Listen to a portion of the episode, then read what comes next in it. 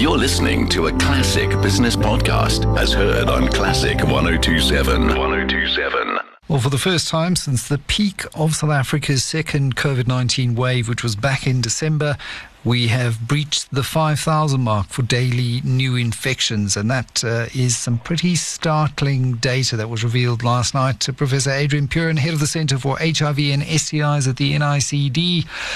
It's uh, it's seemingly here. My daughters are going to be homeschooling for the next two years. We got a letter from the school, um, and there've been several this week of new infections.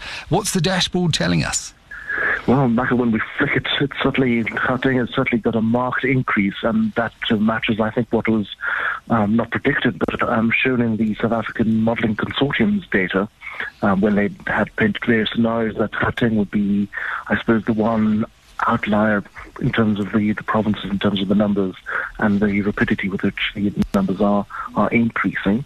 I think the Northern Cape, um, as you know, did not really come out of a, third, a, a second uh, resurgence or second wave, um, but certainly may well be have may well have peaked actually. I think and maybe declines in the numbers there, but certainly um, Northwest is certainly showing a marked increase in the numbers there, as well as the, the, the Free State.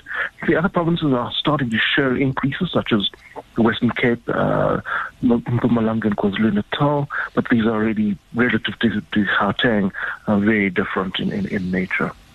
And uh, the the big question, I guess, as we're seeing the uh, vaccine rolled out uh, across the country, we've uh, crossed a million. Uh, we crossed that mark on Tuesday in, in a combined sense, so the Sisonke and the Pfizer shots. Is is how long after your first Pfizer shot should you get the second one? So, Michael, I think the officially, I think it's about uh, 21 days, but I noticed that there's been comment about 42 days. So, as you know, in the UK and I think in the States, I think they took a pragmatic decision, and that was really to uh, to increase the numbers of individuals um, vaccinated was really to try and extend the time to that second um, vaccination, and that's primarily not because your risk um, is, is, is decreased by 21 days. It certainly is present. It's so you'll still have a level of protection after 21 days. It's not as if it suddenly yeah. will disappear on day 21. Um, but obviously, the most effective um, in terms of protection will be after you know the, the, 21 days. But now 42 days, I think you can still still have effective protection as well. And I think there are some peer reviewed publications around that, at least from the UK. Mm, is it too early to tell now that we've reached the 5,000 mark for daily new infections? Uh, the uh, the virulence of this particular wave, uh, you know, are we seeing uh, the the same number of people going into hospital being admitted? Uh, is it too early to tell from the data?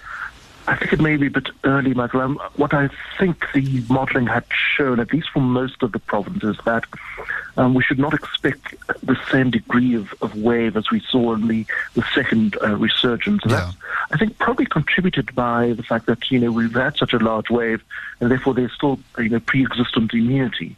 So I think that that would be very different. So that'd be useful to, to see. I think what will be critical for us is to keep an eye on the mutants that are in circulation, obviously. I think the predominant mutant that was present in the second wave is still in circulation, but as you know, we have variants now uh, from India and, and the UK, um, and if those take hold and, and are effectively transmitted, then of course they may well displace our variant, our current variant in circulation, and that can have uh, different implications for us.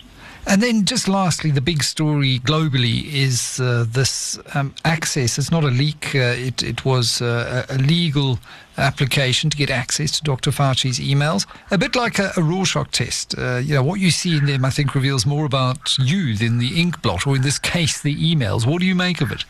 Yes, it is quite fascinating to um, sometimes contrast the um, public statements with some of the, the private, I suppose, private in the sense that they were between colleagues, possibly. Um, sometimes it's a bit of cognitive, cognitive dissonance, um, but it, it is a fascinating uh, set of emails. And I think we all, um, if we were to be truthful, actually have those sort of public image statements versus mm. what we um, say in, in private. Especially, I think about the mask wearing. I think that was quite interesting. I know it was controversial even here in South Africa, but whether to wear masks, uh, his views certainly changed, obviously. Mm. But it was quite interesting to see see some of the, the public uh, comments early on. which is fine, which is science. I mean, that you know, when when your information changes um, and your your views change with it based on the new information, that's how science works. It's not necessarily proof of some grand conspiracy, which I see is uh, what uh, a certain very far right section of uh, South African commentators are saying at the moment. Professor Adrian Puren, head of the Centre for HIV and STIs at the NICD, thank you very much. Anne Williams is standing by with your news up next.